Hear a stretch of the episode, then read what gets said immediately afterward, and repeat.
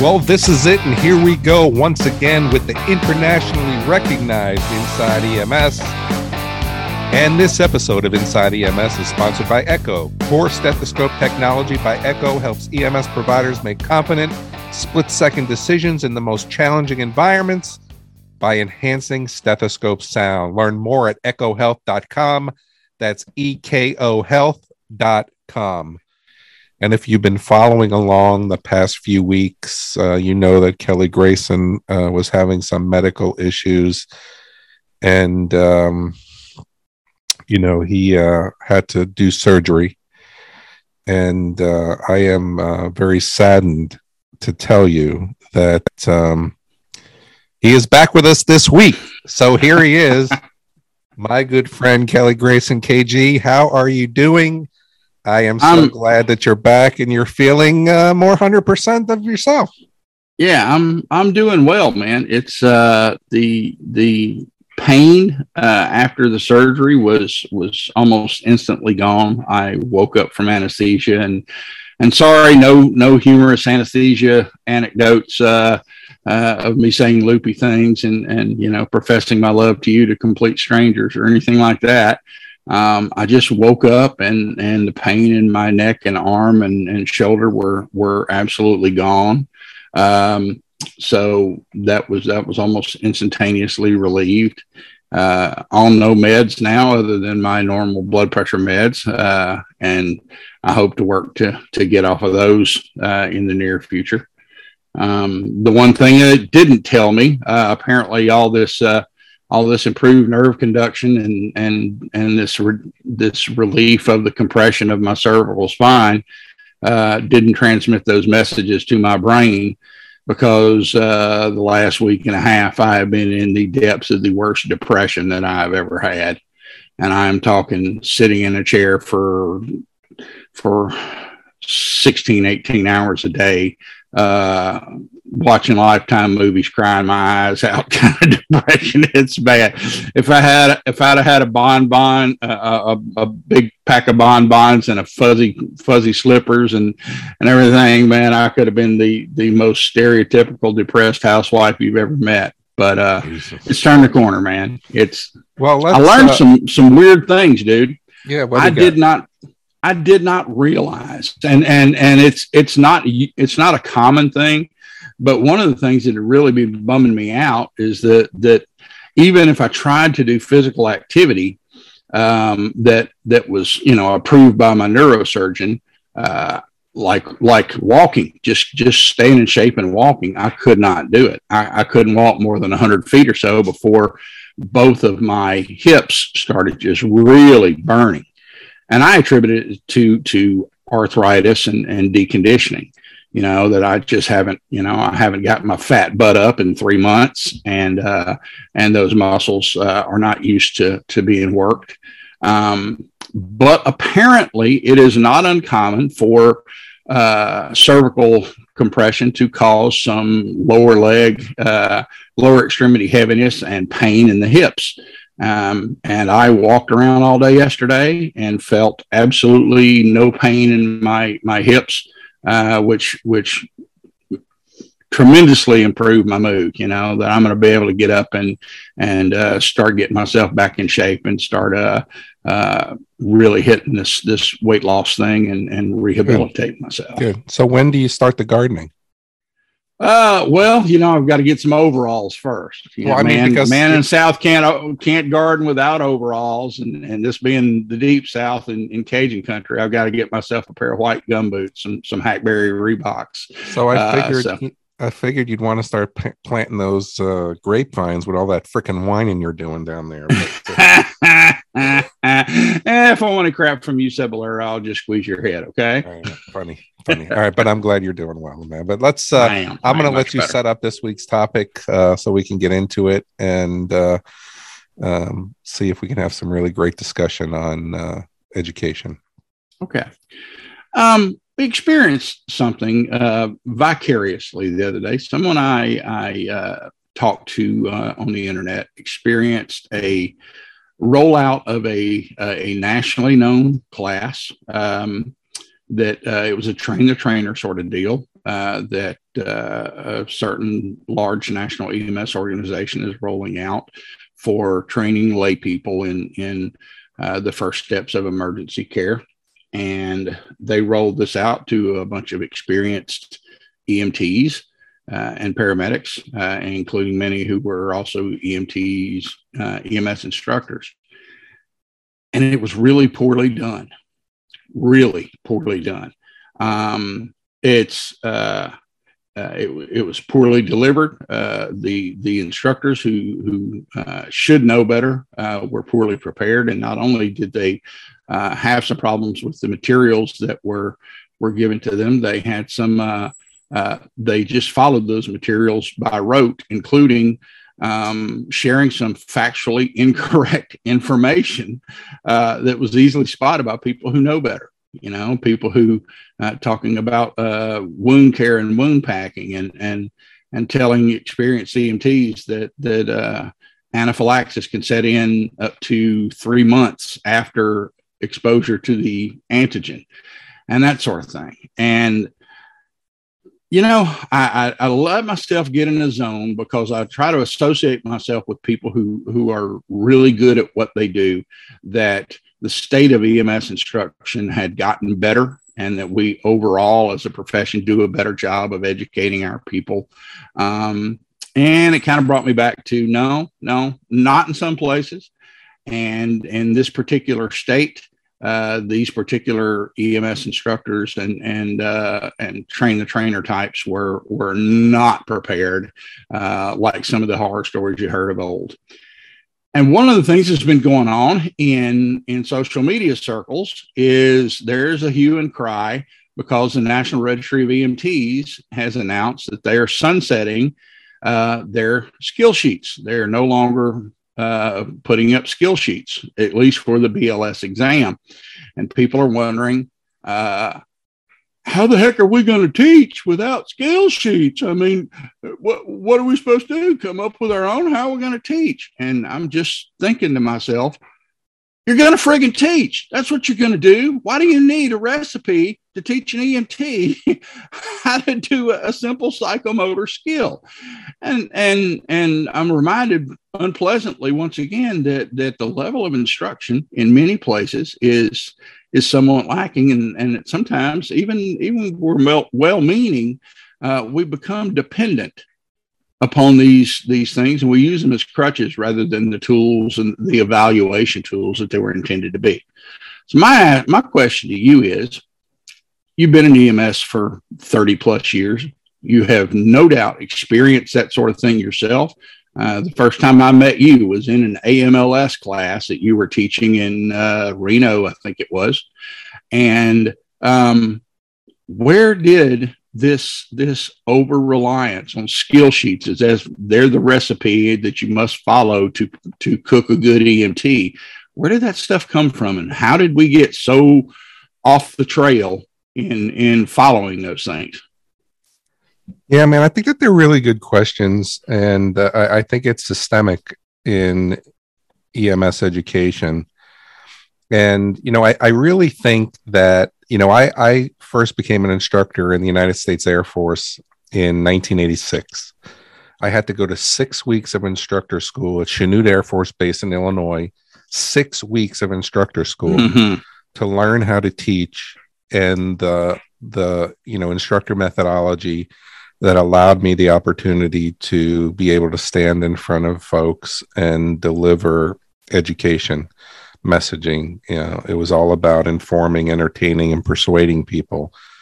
And i think that and one of the things that we've got to realize is that we're old instructors right? 1986 when i first started teaching is a yeah. long time ago but for me in in my career, I think the catalyst for poor education came in the creation of PowerPoint. So one of the things that we started to see in those late, um, you know, mid '90s, late '90s, when PowerPoint started to become the component, was now using everything else we needed as a visual aid, as instructional resource than us as the instructors, right? And mm-hmm. it's steadily yeah. declined since then.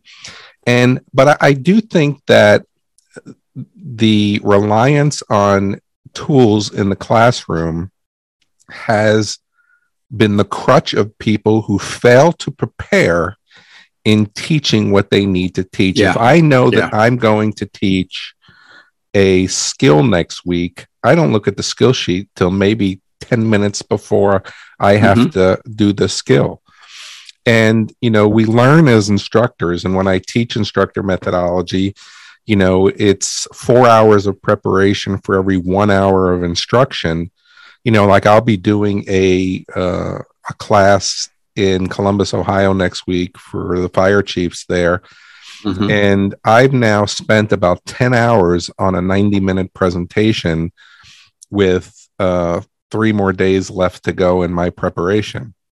And the reason for this is is when I stand in front of them and they're going to pay me um, you know an honorarium for exorbitant honorarium, folks. I mean, God, this not, guy's just. I'm not, and I, I, I, do want to talk about that too because I do think that yeah. the money has gotten into the it has gotten into the mindset of instructors and i don't mm-hmm. i don't like where that is going in ems and i would like maybe after the break we can kind of bring that money yeah. component into this but i do think that our reliance on tools has become a crutch now with that yeah. said kelly i believe that the tools that we have in the classroom today are great i mm-hmm. think that they can be a uh, added value but what I don't think is happening is that we're using it that way and we're using it more as a, you know, a safety net to teach in the class. Yeah. So I don't know that we're teaching the class as much as we are um, just regurgitating what we have in front of us. Yeah.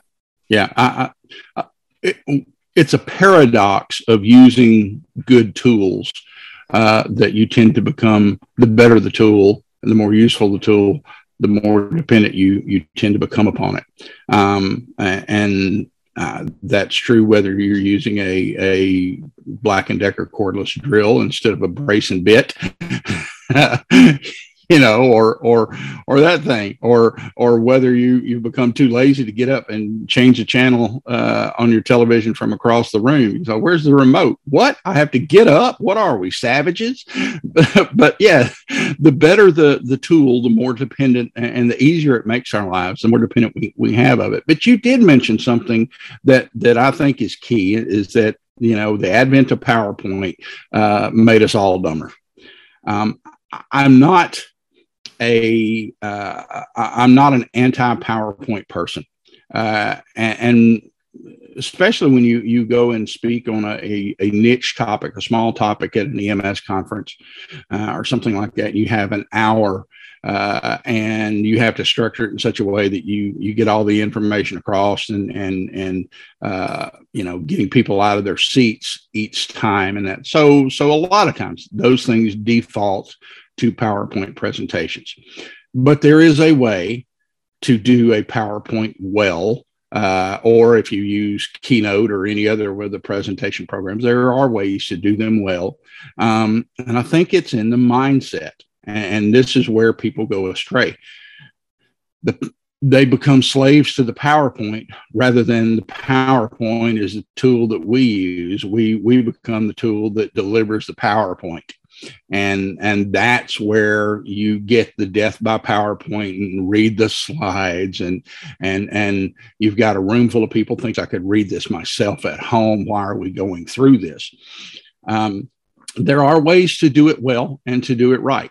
Uh, and there are cottage industries based on that very thing. I, I, I had the privilege of sitting in in Tyler Christifulli and, and Sam Ireland's uh, uh, speaker atlas uh, at a, a, conference a few months back, and and it was exceedingly well done. Uh, and they weren't saying things like they weren't saying things like uh, you know ditch the PowerPoint or or PowerPoint sucks, use Keynote instead, use all Apple products and this kind of stuff. But they were teaching tips and tricks um, that many of these tips and tricks I already knew. I, I, I, didn't gain a whole lot of new information here.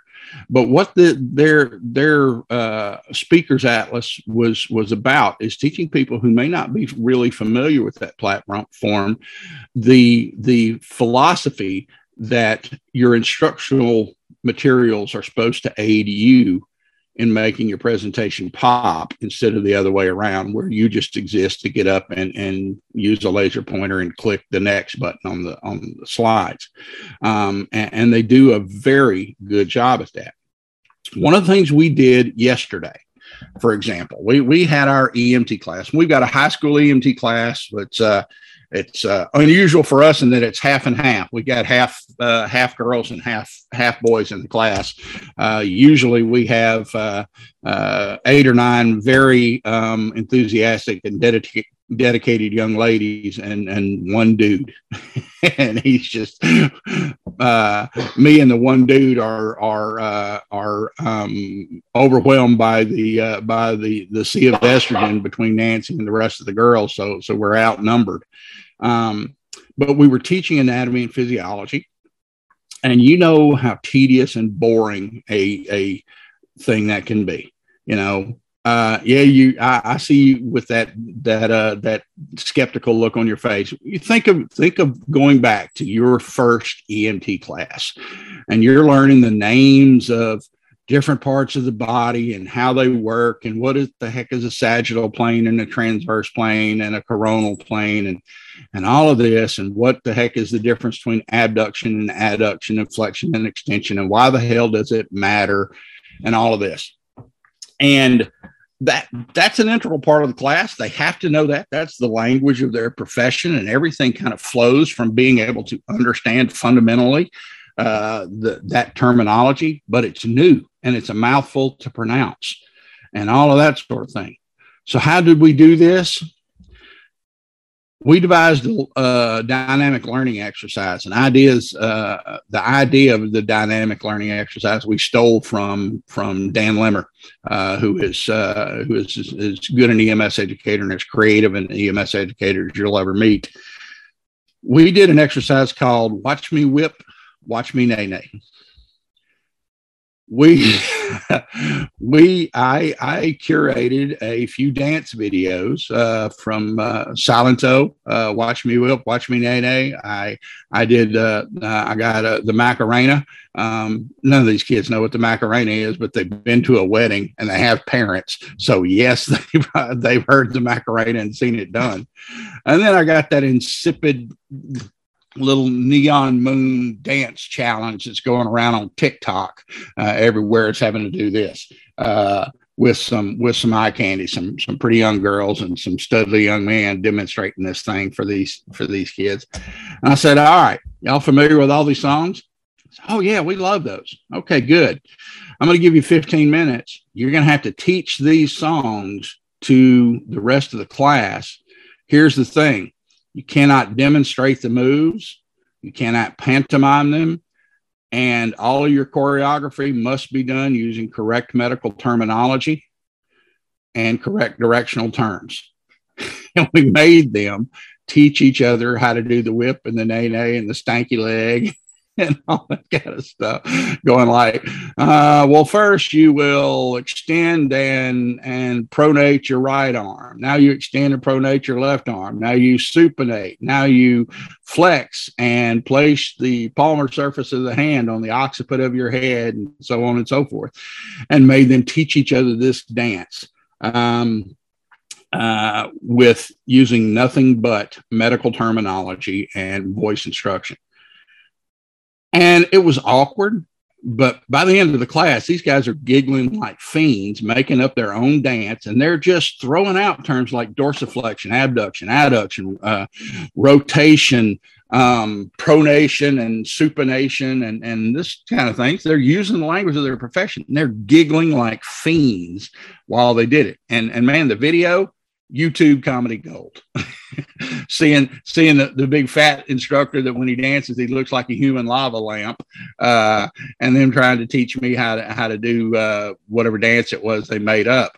But there's the thing, they um, we didn't have to use a tool to do that, uh, and and you can get creative and make pretty much any lesson interesting if you try hard enough at it.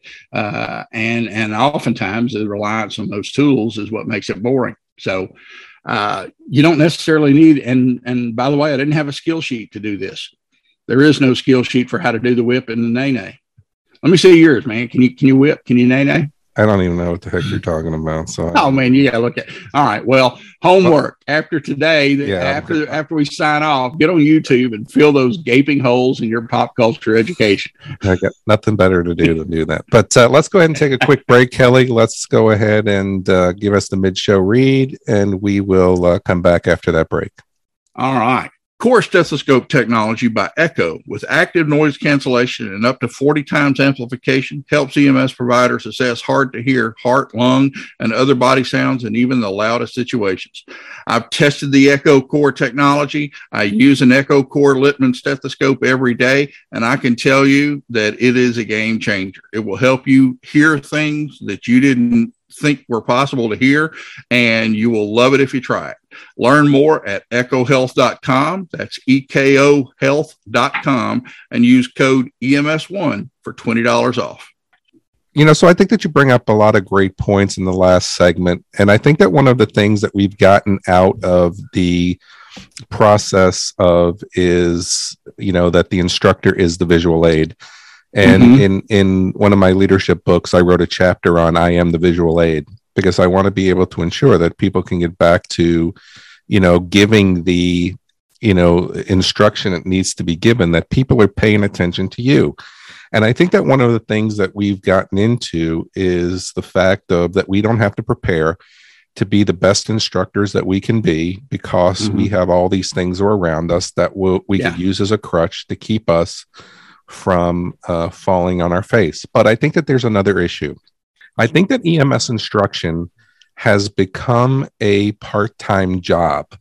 I think that EMS instruction has become a money making, um, how do I want to say it? Has become a money making market. And we've lost the skill of trying to do the best job that we can. You know, last week, uh, maybe it was a couple weeks ago there was something on facebook about honorariums and you know what do we get paid and you know do we do we do the job uh, if people aren't going to pay us to come to their conference? And you know I, I found that topic a little bit unsettling because i found that there were ems educators or folks that are calling themselves ems educators that are more worried about what they're going to get compensated than what they're going to deliver.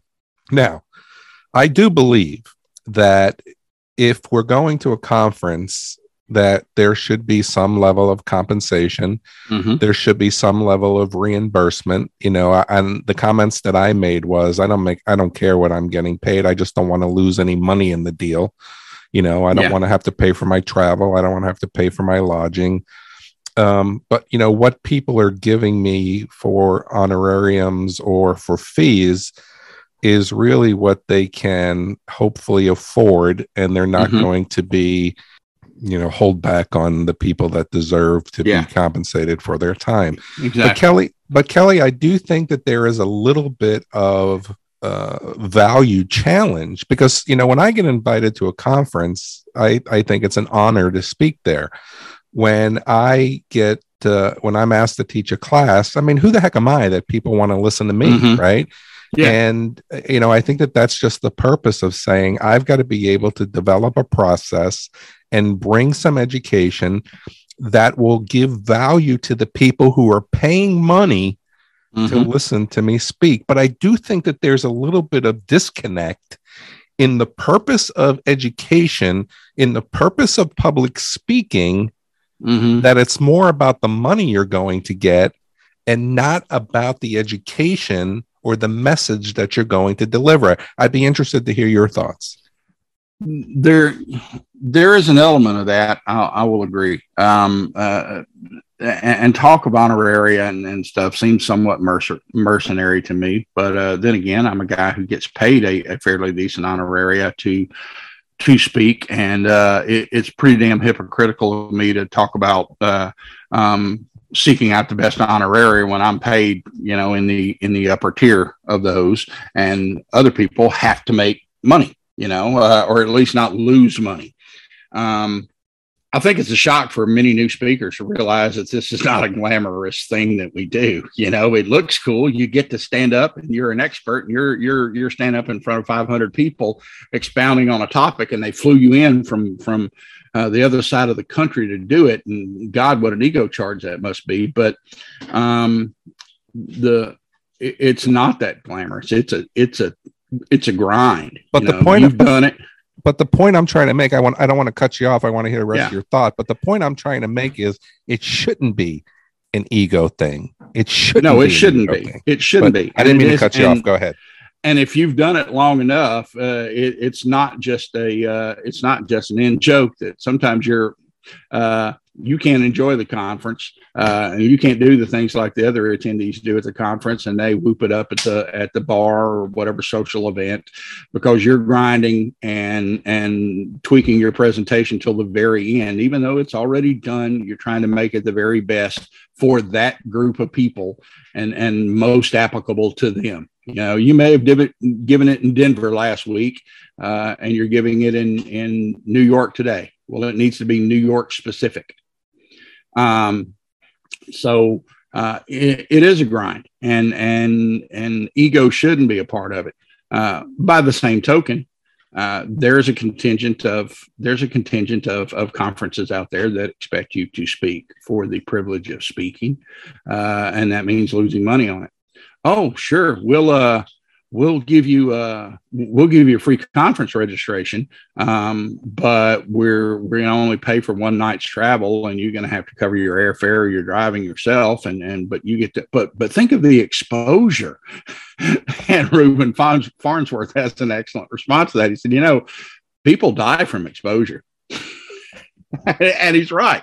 Um uh, I have a philosophical problem with with a, a, place that charges attendees to attend a conference, charges exhibitors uh, five hundred or a thousand dollars for an eight foot table at, uh, and a curtained booth, um, and then expects the the talent uh, to to speak for for the privilege of, of doing so. I think that's disingenuous, um, and, and, that sort of thing should not go on.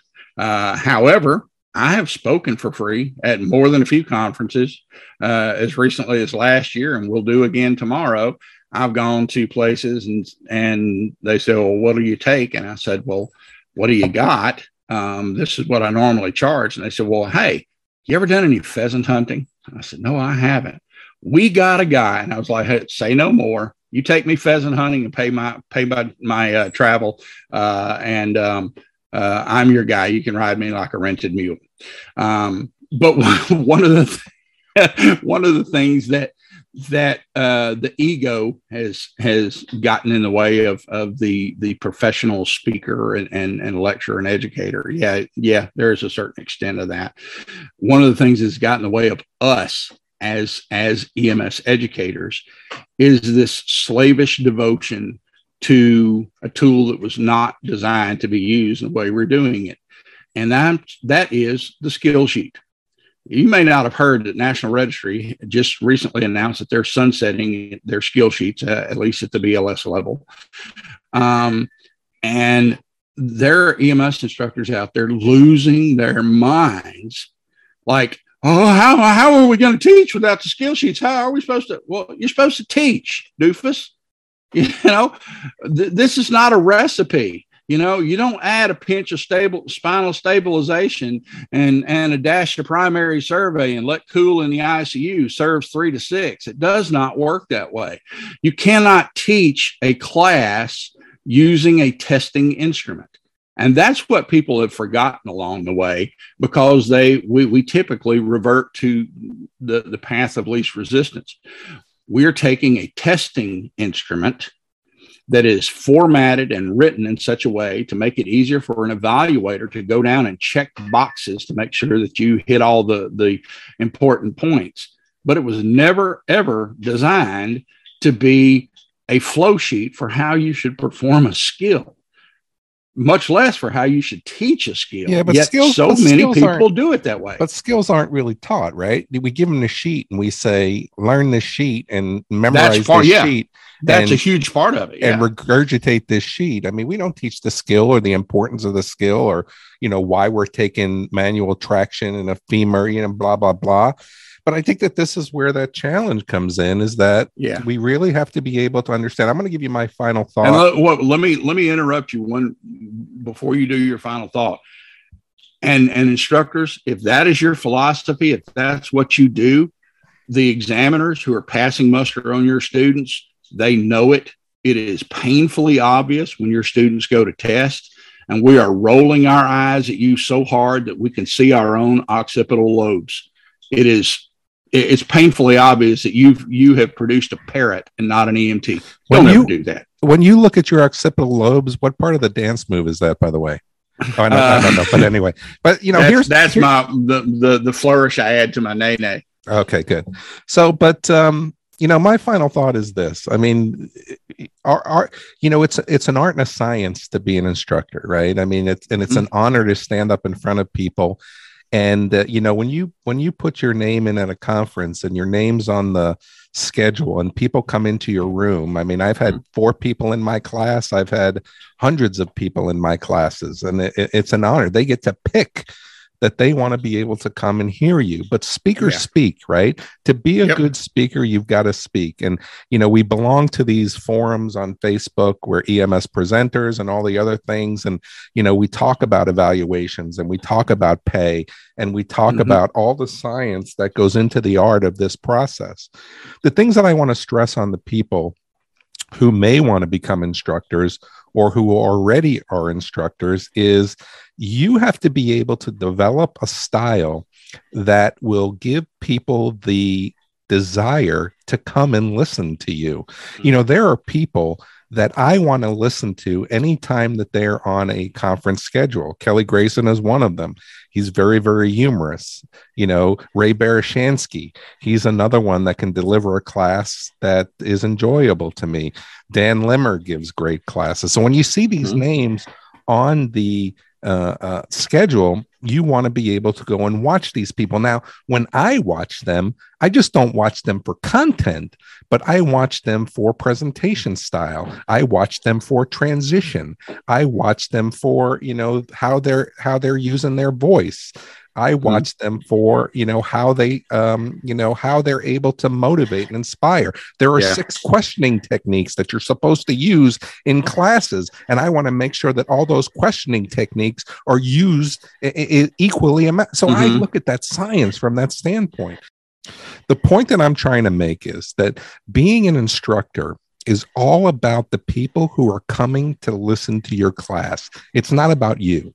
It's not about you at all. You are you are the instrument that's going to be able to deliver the content that's going to inform people, that's going to entertain people, that's going to persuade people. And you've got to be able to stand in front of the room and give them the very best you got. That means you're preparing for the class. That means that you're giving them information that they may not know already.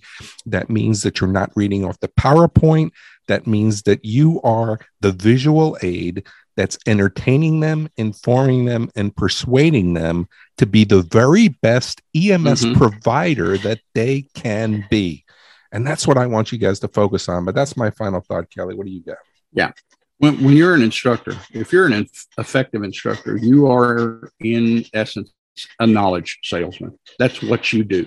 You've got a product to sell, and uh, hopefully you believe in your product and you can sell it. Instructors are merely knowledge salesmen. Don't be the annoying telemarketer who, who phones you at an inconvenient time and reads from a script, and that's the extent of your salesmanship ability take the time to know your customer, your student, uh, know their likes and dislikes and motivations. Take the time to know enough about your product that you can you can extol its virtues in your sleep, and you make that presentation pop. That's all it is. It is it is salesmanship and knowledge, and some people are better salesmen than others. But in answer to the folks who are who are all a Twitter over what you're going to do without a skill sheet, you're going to teach, guys. You're going to teach. You don't use a testing instrument to to teach your class, and you that is the definition of teaching to the test. Go get creative, figure out ways to do things, practice and repetition, but you don't have to use that instrument. And heck, that instrument has, has become so much of a crutch to us that it is hampering your ability to be a good knowledge salesman. And that's all I've got to say about that. Uh, for myself, co host Chris Cebollero, thanks for tuning in to Inside EMS. You guys don't forget to rate us on iTunes.